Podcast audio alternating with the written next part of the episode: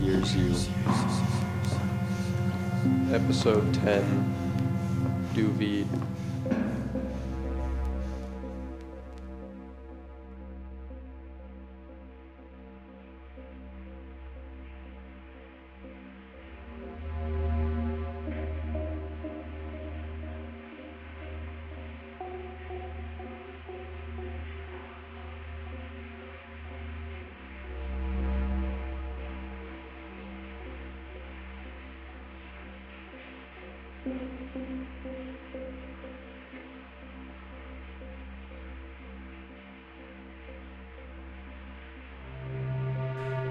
I think what I remember most is the sound of everything in the moment when I knew it had all gone wrong.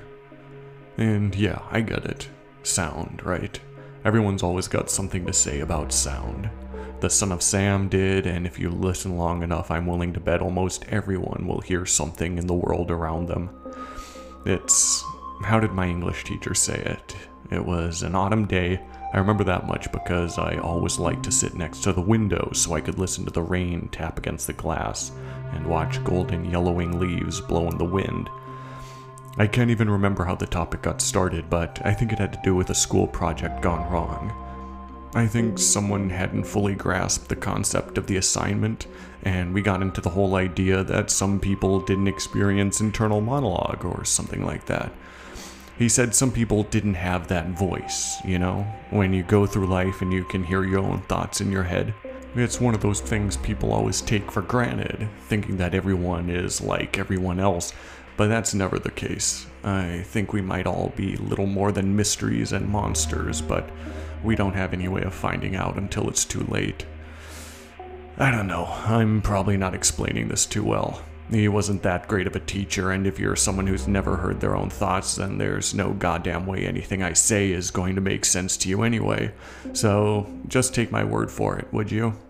Some of us can hear our own thoughts, some of us can't. I'd imagine way back in the day that might have factored into why some people thought they heard a god talking to them and why it made them feel special. I guess I always just took mine for granted. And you can thank writing for high school lit mags and shit for that, but there came a time I didn't. I never kept up with our teacher. He might have been pretty shit, honestly. He had that failed artist vibe of someone who was incredibly sad to be doing something with his life that wasn't what he thought it was his true calling. He'd Dill the type. Dumpy little guy with thick glasses and a stupid hat. Always carried a notebook around and told people the true meaning of literature. Yeah, yeah, you get it. The sort of guy you veer far away from when you see him in a coffee shop or sitting at a bar. They might as well be some church dude trying to get you to come to their Saturday night services, but at least those people don't open every conversation with a link to their book on Amazon. So, yeah, I never kept up with the guy because, to be honest, he seemed like a bit of a loser, and I wasn't going to be the one to hang out with the teacher only to find out he was a pedophile or something. But I always remembered that day in class and how even he'd struck a chord because I spent a lot of time writing as a kid, and it was something that came naturally to me. I never kept up with it because I actually wanted to have sex before I was in my 70s and trapped in a retirement home, but everyone who ever read my stuff would say, Nice work, Luis. And that always felt pretty good. I want to be clear uh, no one was ever like, shit, it's Hemingway, or anything like that. They were just nice enough that I knew I had a knack for it, and the only reason that was the case was due to my internal monologue. That voice I knew was me, but some hyper religious dipshit might have thought was the Lord Jesus talking to them. So when I think about voices, I think about sound, and when I think about sound, it's vice versa. It's always just connected. And so when I was laying in the grass, staring up at the stars, and I could hear her, when the blades of green were tickling my ears and kind of brought me around, and all I heard was this empty void of silence that eventually got broken open like a fucking melon when I heard her choking and gagging on her own blood. It just broke me, man. I couldn't move, couldn't get up, couldn't do a damn thing. I just had to lay there and listen to the sound of her and the blank space between us. That emptiness hurt the most, though. The one that was mine and the one that wasn't. I'd never been left behind like that. not permanently. And I know there are more important things to talk about, but it's important to me, alright? And I'm not going to let anyone sit around and tell me any different. See, after I got out of high school, I did the typical kid thing and fucked around a little. I thought I'd make it in music for the longest time because what guy didn't want to have a band to tell girls about, and since I was already writing back then, that seemed like an easy enough transition. But it turns out that life doesn't give a shit about the kind of dreams you have or why you have them. It just keeps right on going, and you either have to get run over or hop the train and ride along to wherever it takes you. For me, it took me to the military eventually. It was an easy way out of some petty illegal shit I got up to. A uh, little too much drugs rather than rock and roll, you know? And I'll be honest, it gave me a little bit of structure, gave me a little bit of control. So by the end of the whole ordeal, I was 32 and I had a wife without ever having to kill a man. I left feeling like the military industrial complex gets a bad rap. And I mean, I know it fucks people up. I have some friends who never made it out of the service, if you get my drift, but for me, it all worked out. I came out with a clean record, with a family, and with enough money to get settled once we figured out who I was going to be next. A lot of people don't get that, so I was thankful, I guess. I don't know who to because I was never really a religious kind of guy, even though Maria always has been, but I know where I'd been headed. If I'd been left to my own devices, I don't think I ever would have really gotten things straightened out. And yeah, I know, I get it. Maybe maybe I never did. Apparently, I apparently I didn't. But I don't know. I like to think that I got at least part of the way there and that it all hadn't been for nothing. What a god awful hand that would be to be dealt, huh? All that time and energy, getting out of the shit end of town, getting into the military, surviving active duty without a blemish or a scar, and meeting the mother of my daughter. The idea that I could have gone through all that, but just wound up as the same shit kicking kid who was a couple bad years from throwing his life away is almost too much for me to handle. And maybe it was, you know? Maybe it was. But then, I do think I know better than that. It depends on when you ask me, on the day or the week, but that's just kind of how these things go. I know what will be written about me. I'm not an idiot. They'll throw around words in the headline like PTSD and mental illness, but it's nothing like that. I'd like to think you're writing some of this down, and you'll see it too. I'm, I'm fine. I've always been fine. I didn't just lose my mind so much as the person I was listening to just changed one day. Fuck, I'm, I'm probably not doing a great job at describing this. No. Alright, just, just hear me out. Open mind, right? What's the worst that could happen if you just listen to me? It's like the voice, the narrator, the internal monologue that teacher told us about. I've heard it all my life, just like I said, and I always knew who it was. And I can say that confidently because it always sounded like me. It's like reading a book out loud, even though you're reading something that's not yours about characters who aren't you. You still sound the same, right? Yeah, so it's like that. In your head, you just hear yourself, and it helps sort things out. It levels the playing field because it feels like you're not in it alone. It was a life coach, a conscience, the whisper of a guardian angel, whatever the fuck you want to call it, but it was there, and I leaned on that bastard all my life because I just knew without a shadow of a doubt that it was me. And who could I trust more than myself? And I guess that's where it all went wrong, because at a certain point that voice changed. He just sounded different. And I'd like to say that I didn't realize it until it was too late, but I'm not nearly that full of shit. I knew something was wrong, or if not wrong, that at least something was new. What had been wasn't anymore. Metamorphosis, growth. Maybe the source of what I was hearing had always been there, and it was always just the one, but if that's the case, then what was coming back was different. Either there was someone new in my life, or we'd grown too comfortable together and one part of me decided something new had to be done. But I know change when I hear it, and the voice that began to echo in my head sounded almost exactly as it always had, almost exactly the same tone, almost the same advice, almost the same direction. But almost, almost isn't what had kept me alive all these years. You can tell anyone in the army that you're almost you, and they'll kick you the fuck out faster than you can blink, and they wouldn't get any argument from just about anyone.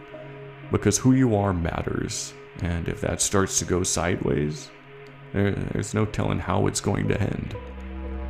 For me, it was little things, adjustments, more like. Do you remember those crane games we used to play when we were kids? The ones where you'd use the joystick to try and snag a stuffed animal? A fucking con, sure, but that was something I didn't realize until I was much older than I should have been. It was like that, like tapping the stick the tiniest bit, centimeter by centimeter, as you tried to get the clod at the perfect spot for the sake of the ultimate prize. Simple adjustments, my sergeant would have said. Simple edits, my English teacher would have shouted with a pointed finger as if he were the first to come to such a stirring realization. But were those little pushes, the nudge here and there, used to get me closer and closer to where I figure I needed to go, tap after tap pushed me away into spaces I didn't recognize.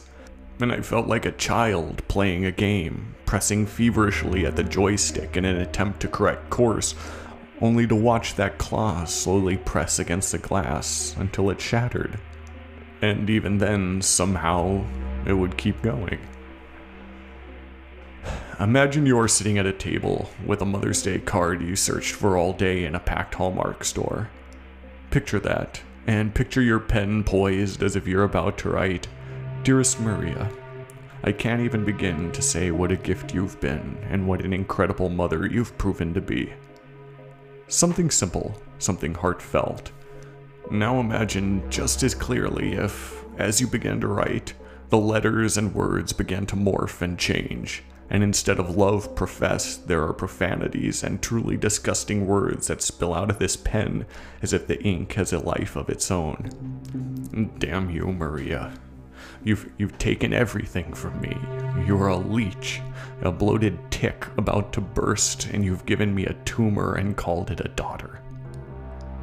That's what it's like to have the narrator switch. That's what it's like to have the man whispering to you change. And I swear, that's just a way to explain where I'm coming from. I would never write something like that, or at least I don't think I would, or, or did. You'd be amazed how difficult it is to keep track of things when it feels like you're no longer running the show. Maria, Maria has always been the light of my life. When I met her, I knew that life outside the service would be alright.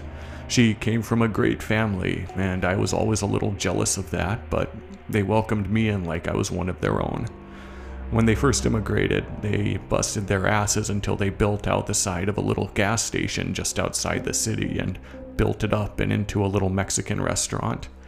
It wasn't much, but it was enough to get them by until eventually that single little spot became two, and then two became four, and it went on and on until not a single member of that family would ever have to worry about anything ever again.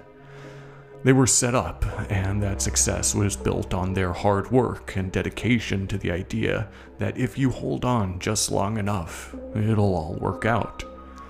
Her father once told me that we're all trains on the tracks headed into a deep tunnel that goes through the side of a mountain.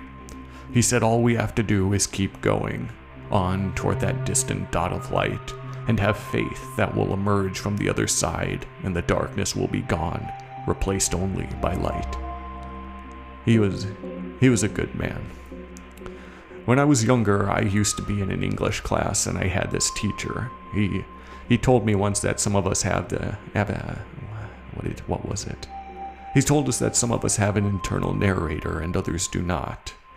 I never liked the man. He was fat and dumpy and had that look on his face like everything he said was going to blow your mind, but if but it never did. And Sorry, have I have I told this part before? I have, haven't I? It, it must be the shock. I keep hearing that sound. I keep hearing her. Is is she here? Could I could I speak to her, please? Sorry, where was I? I, I want to know what happened to our daughter. The the claw machine, that's right.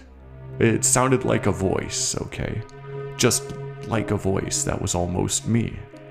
So I was never really worried.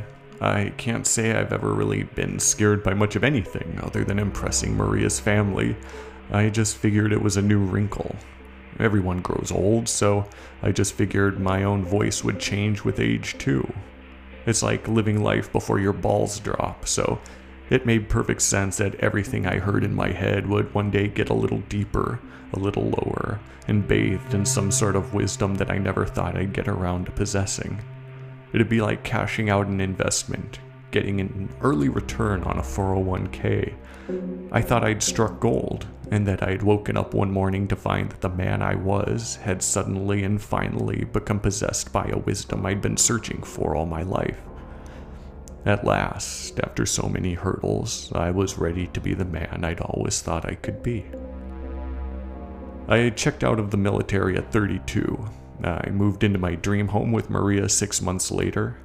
Three months after that, we were expecting and staring down the barrel of a family to build rather than one to leave for her alone. When those tests came back and gave us a green light, she looked at me and asked if I was in it for the long haul, if I'd walk with her through the darkness and the light, and I smiled and said yes despite the echo that sounded in my head as a warning of the pain, of the suffering, of the freedom that rejection would supply, I took her hand and said I'd never leave her alone. Do you know what that's like? To stare into someone's eyes and say, I'm with you until the end. No one else does because I've asked, and when those words have been uttered, there's just silence an echo in a canyon, empty space surrounding me and the love that I care enough to remember. It could be that I'm just not like them. It could be that when I stare at them and ask them things I need to know, I'm not good enough, but that's a different question, and life is short, so who am I to solve that problem and answer the questions that I'm trying to ask? I knew I first knew, anyway, that there was a problem on our daughter's first birthday. She's the light of our lives, and her name is Gloria. Believe me, I got shit for the lack of imagination from my family, and she got shit from hers, but you have no idea what she could be like when she knew what she wanted. When my Maria looked into the future and pictured perfectly what was coming, there was no argument. Every now and then, when our families were throwing down, someone would call her a bruja, that means witch to all you ignorant white motherfuckers, just to save you the time of Googling something to make you seem even more like the colonizer you are, but she could see it. And I really do mean that, she could see it all. Hell, when she first met me and I took her out for pizza on the corner of 21st, she looked at me and said I was her one and only, no matter how it all ended. And I smiled because shit, dude. I was still in the service and I was just looking for something to make the nights a little less lonely. You know what I mean? So when she said that, hell, I thought I had it made even if I had to lie a little bit. Wouldn't you? Fuck, we were all young once. But there was weight to what she saw. There really was. And one night when she looked up at me after our test had come back, she crawled on top of me and said, No matter what I faced, we would face it together.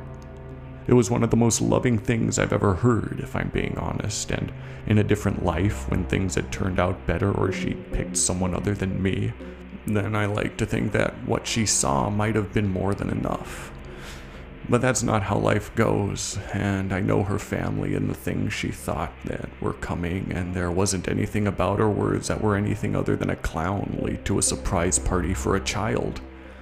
The voice told me all those things. It said, in the darkest moments of each night, that I would ruin what was coming, that I would steal from my child any happiness that she deserved, and then, when it mattered, I'd fail Maria.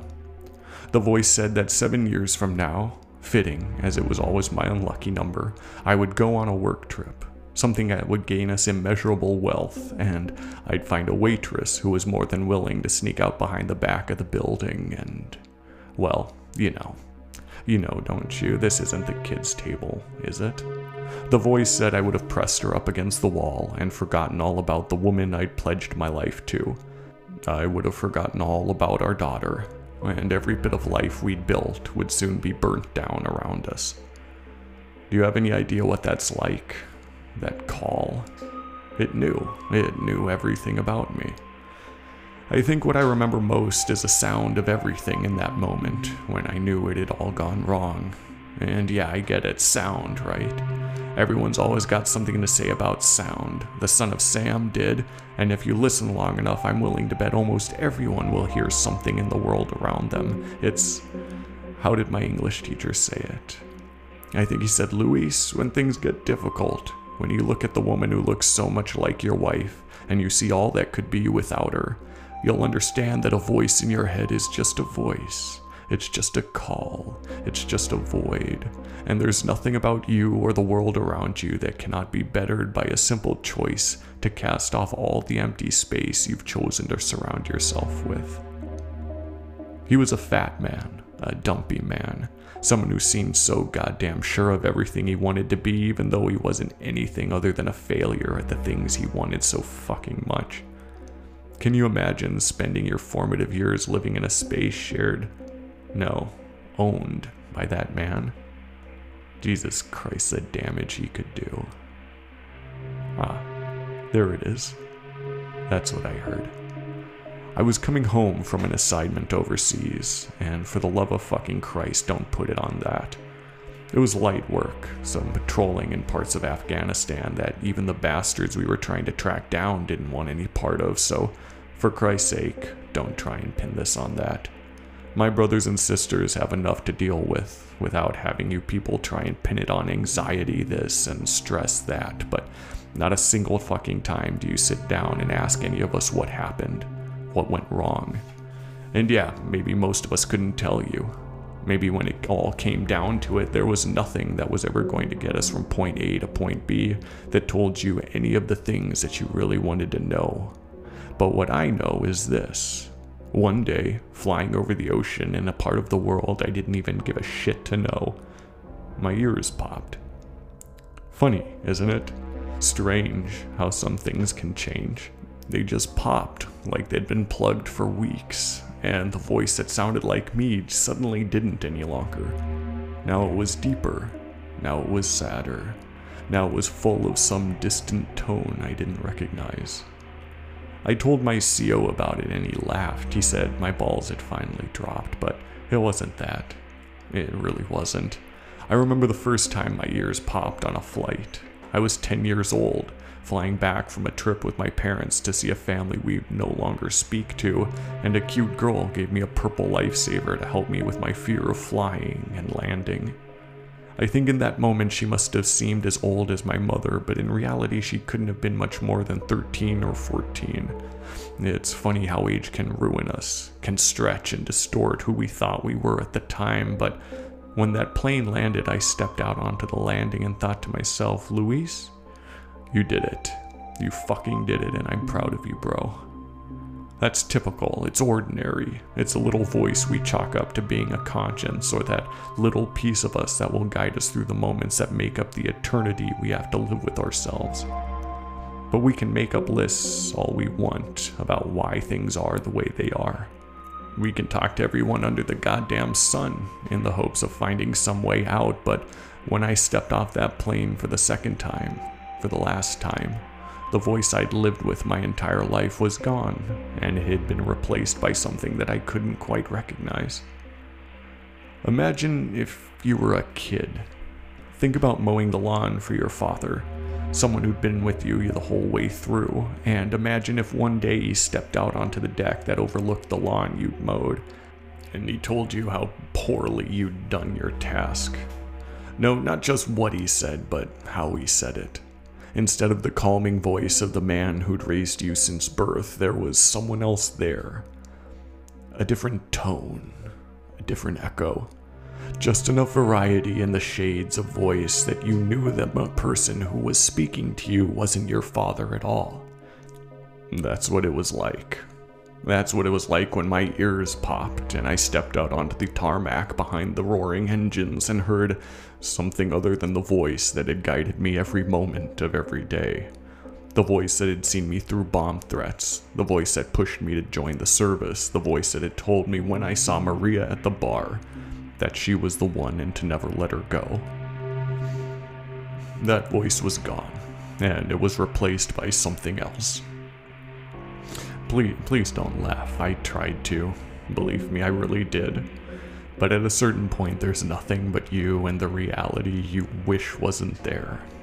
All that's left is acceptance and the hope you can find some way out, but there isn't a way out, is there? The voice told me so, and he seemed so certain. And it was just little things in the beginning, I promise.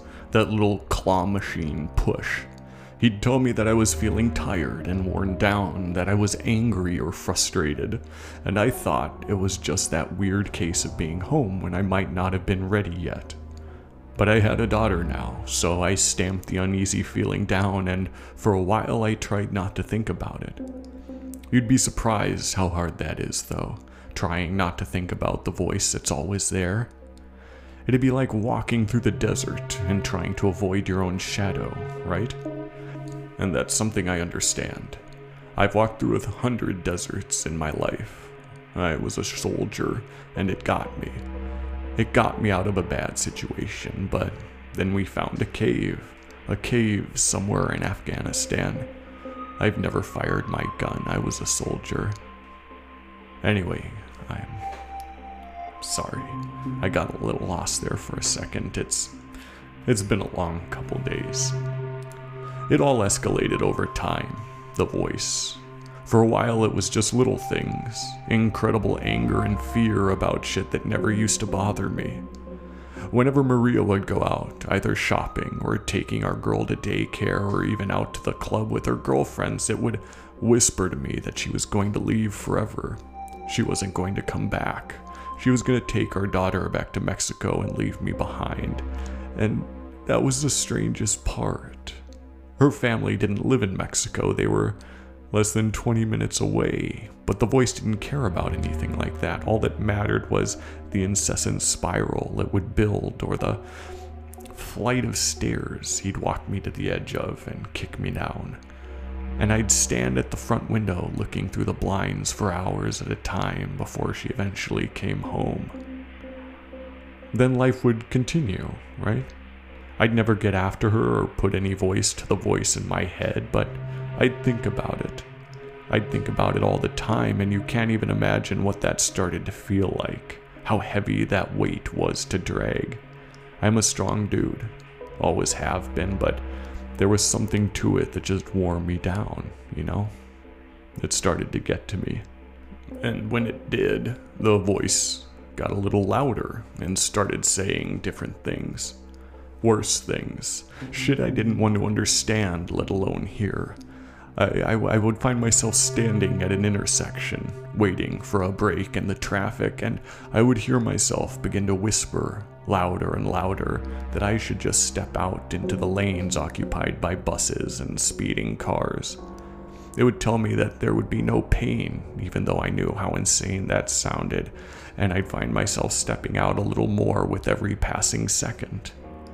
I never knew I was doing it, not really, but a couple times the only thing that brought me back was a car blaring its horn while its brakes squealed, and I'd just look up, man. I'd just stare at the guy behind the wheel and wonder why he was angry before all the little pieces started coming back, like bits of a puzzle you thought you'd lost but were there the entire time. We were in a cave, a dark black cave and we were looking for someone who was already gone, and there was this crack, right? A fissure in the stone. And even though we were halfway up a fucking mountain, you could hold your hand against it and just feel air. Fresh air, hot air. It made our fucking day, right? We'd been trekking up the side of a goddamn colossus, and for what? Not a goddamn thing other than a reprimand for letting our dude get away, but there was something about that weird cave, man. There was something about it. Jefferson knew it, but then that motherfucker always had his Bible tucked tight right up against his chest, so who's really gonna listen to that guy? Everyone else just wanted to kick it for a little bit because we had food, we had water, and any chance you get to sit in a fucking dead end cave in the desert is something you've just gotta take. We knew something was wrong, though. We had that ambush feeling, so even as we were cracking some food packs, not a single one of us put down our guns, and it just. And it just.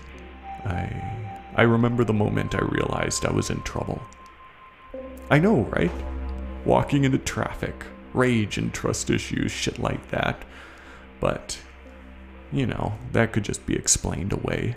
I had my fair share of medical leave, my fair share of psych evals. I might not have ever killed anyone, but I've seen some shit, right? Seen shit that would turn your hair white overnight, and I'm not saying that to get any preferential treatment, I just want you to know. It's the way of war. People kill people, and I knew that going in. Eyes wide open. So, like, it took a lot to shake me. It took a lot to get me to sit back and think something might actually be wrong, and I was like, I was standing in the bathroom, alright? Maria was getting ready to run baby girl to daycare because she was going to help out at one of the family spots, so I was just doing my thing. I never really got a job once I got out, but I did a lot of motivational shit and conference calls to pay my fair share. We were a team, dream team, Bird and Magic and Jordan kind of shit, you know? And and there was this crack in the mirror, right? It had been there since we moved in about four years ago, and it wasn't a big deal. She'd wanted to get it fixed as soon as we moved in, but money is what it is, and the economy kind of fucked us in a big spot, so we had to just accept that some of our shit wasn't broken, it was just. What's the word she always uses? It was distressed. Yeah, yeah, yeah, yeah, yeah. It was our distressed mirror in our distressed house, but it was ours, and when we first hooked up, I don't think either one of us saw that kind of success coming, so we could live with it. But yeah, this this crack, it was about eye level for me, maybe a little higher, and it's still there. I can show you if you like. I'm I'm sure Maria will cook us up something good, but it just that day I just kept looking at it, you know. I could hear her moving around the house trying to get ready, but I just kept it was that cave, man. The same fucking crack, and I'll be goddamned if I didn't hear that rush of wind, that breath in the rock. I remember everything, like it happened to someone else. If I hadn't gone to the hospital, I would have believed that I'd just dreamed the whole thing, but I was watching that crack so close, feeling the wind on my cheek, and I just knew there was something in my ear, right? Maria, she always likes to watch that gross shit on TV, the sort of medical doctor stuff where they're doing all sorts of sick procedures, and I never had a problem with that because she has to put up with all my food challenge shows, and some of that shit can get pretty gnarly. Sheep anus and shit like that, but I remember one time we were sitting there and this doctor just pulls a goddamn wolf spider out of this chick's ear. The whole thing, alive and well, and let me tell you, that motherfucker looked like he had been thriving. And I'm in front of this mirror, and I know that's not what it is. But I hear that voice just keep talking, low and repetitive, like like a vinyl that's just got stuck. I heard myself say that there's a spider in my ear and spiders need to come out, so my body just goes, okay, sure, I guess that's it. And the next thing I know, I'm grabbing one of Maria's combs. It's a long, skinny thing that she used to like tease her bangs or something. Eh, I don't even know. And it had this weird ass pointy handle on it. I swear to God, it came to some sort of weird ass toothpick point, and I'll never forget it because when we used to fight, and we did a lot because neither one of us is perfect, and she's got that fire, man. She's from a passionate, passionate fucking family. And I remember just standing there, staring at myself like he was someone else, listening to myself like he wasn't me. And I just rammed that sharp motherfucker all the way down. Didn't stop until I couldn't go any further, and I just rotated the shit out of that thing like I was digging for something. Digging for that spider. Trying trying my fucking hardest to scare him out. I guess at some point I started screaming because Maria runs in and she just has this look on her face like, fuck, like she just saw her husband and the father of her kid with the sharp end of a comb rammed halfway through his head. And she just started bawling. wrestling with my arm, that kind of thing, but she didn't need to because as soon as she ran in, I just snapped back like I did every time a car honked and got me out of the road. Just like that, my voice in my head quieted down, and I punched a fucking mirror so hard it shattered. She told me on the way to the ER that I'd never scared her before, and that she was absolutely terrified of me, honestly, that's about the guiltiest I've ever felt about anything before.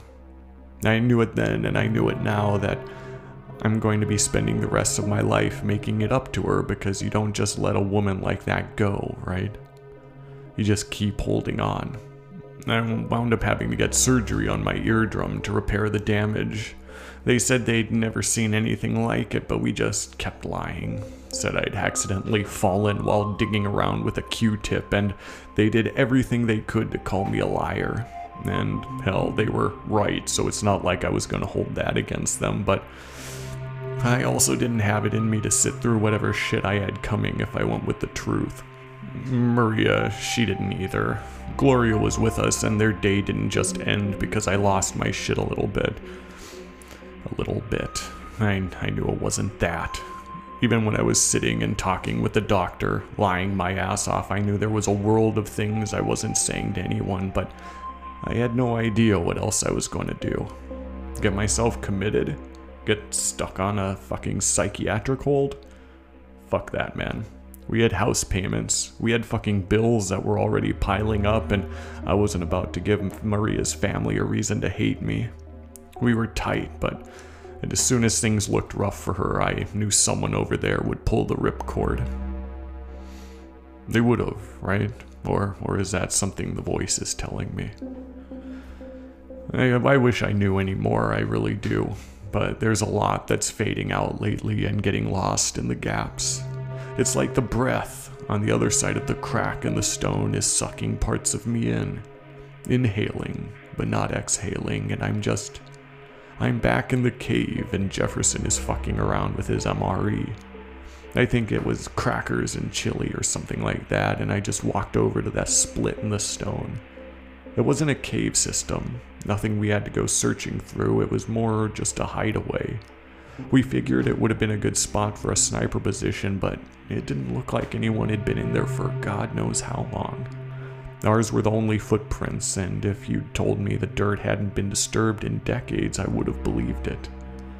And I just kept looking at it, over and over again. I remember Cavuto asking if I was gonna fuck it. They, they said they could leave me alone for a bit. 40 seconds, I think, was the joke, but none of that fazed me. We were shit kickers, and I don't know if you've ever known anyone in the service, but we're not exactly tiptoeing around each other so much as seeing what everyone can take. I just know at a certain point I set my rifle down and walked over to the split in the wall. I just had to, and I rested the side of my face against it. I'd like to tell you that I was doing some recon shit and listening to see if maybe it led to a tunnel system and maybe I was trying to find our target, but I wasn't. I just had to listen. And I pressed my ear tight to it and stayed still, listening to the rush of air moving in and out. It was like holding a seashell up to your ear, right? That weird feeling you get as a kid when you hold this tiny little thing to your ear like a phone and find out that there's a fucking ocean of space inside. I remember thinking at least this felt better and made more sense. Like, if you're gonna pack the entirety of everything into a space, then it might as well be an infinite mountain behind a stone wall rather than a kid's fucking seashell. And then I remember looking at Cavuto and wondering what sound he'd make if I forced my thumbs into his eye sockets until his eyeballs burst. I wondered if they'd pop like balloons, and if that even made sense, and I. and I. I, I'd never do that, really. We fell out of touch a bit after we got out of the service, but we have an email change going that'll never die. I know they're talking about starting up a fantasy football league this year, and Jefferson keeps saying he needs to come out to meet the kid. He got familiar with Maria's family at the wedding, and the dude has a ridiculous appetite for good tacos and tamales, so there's no way we'll keep him away forever. I'll have to let her know that we just need to make it happen. It's been long enough, and I'm not getting any younger because eventually someone's going to wind up dead. Someone's going to wind up gagging on shards of broken glass or something. And I know Maria has her first confession coming up, so maybe that'd be a good time to ring my battle brothers up and convince a couple of them to come on down. SoCal is awesome this time of year. They could bring their wives, and we could just hang out on the beach with our families and laugh about how we made it out laugh about the good old times. What? What, what did I say? I'm, I'm still me. I promise I haven't felt this good in ages. It's just a story. I'm not blaming things on a crack in the wall in some far off fucking desert. You, you get that, right? I've, I've got my problems, sure, but it's nothing we can't tackle as a family, and you better believe we're going to see it through. Just because I'm pushing 40 these next couple years doesn't mean I'm scared of asking for help because goddamn if I wouldn't do anything for Maria and our girl. She said that's one of the things that she'll always love about me. The safety she felt when I was around and the strange knowledge that I'd rather go off to the middle of nowhere to a cave with a crack in the wall, a crack in the wall, a crack in the wall, or, or even go get psychiatric help. I'm not averse to meds, never have been. I don't like them. I don't want to turn into some zombie, but if it winds up being a choice between losing the loves of my life or taking some pills, then throw the fucking medicine cabinet at me. Crush them up and I'll snort them if I have to because I'm not giving them up. I'd, I'd never give them up. No matter what, we're in this together. Together. I'd, I'd like to speak to my wife. Are you, are you, you're here to help me, aren't you? Is this St. Anthony's? No matter what, we're in this together. Those aren't even my words, they're hers. I remember her saying them to me when. It was when we were in the car, we were on our way here. She said she was worried, and I said, Don't be. I said we could come down, mm-hmm. and I'd hang out with you guys for a little bit until you got me right. It wasn't ideal, but our house is small enough for her to wrestle the single parent life for a bit, and Gloria, she's she's a fucking angel. She's our angel. There is no way she would be anything other than a dream, and at least that meant Maria wouldn't have to go through it alone. I can get things settled once I get this shit figured out, and then I can get back to my life. I told her I'd never let her down. I told her in our vows that when we die, she won't even have to search for me in heaven. She won't even have to wave because. because I'd find something. Jefferson and Cavuto tracked our guy up near the cave. I remember there being this dog, this towering black dog about 50 feet away.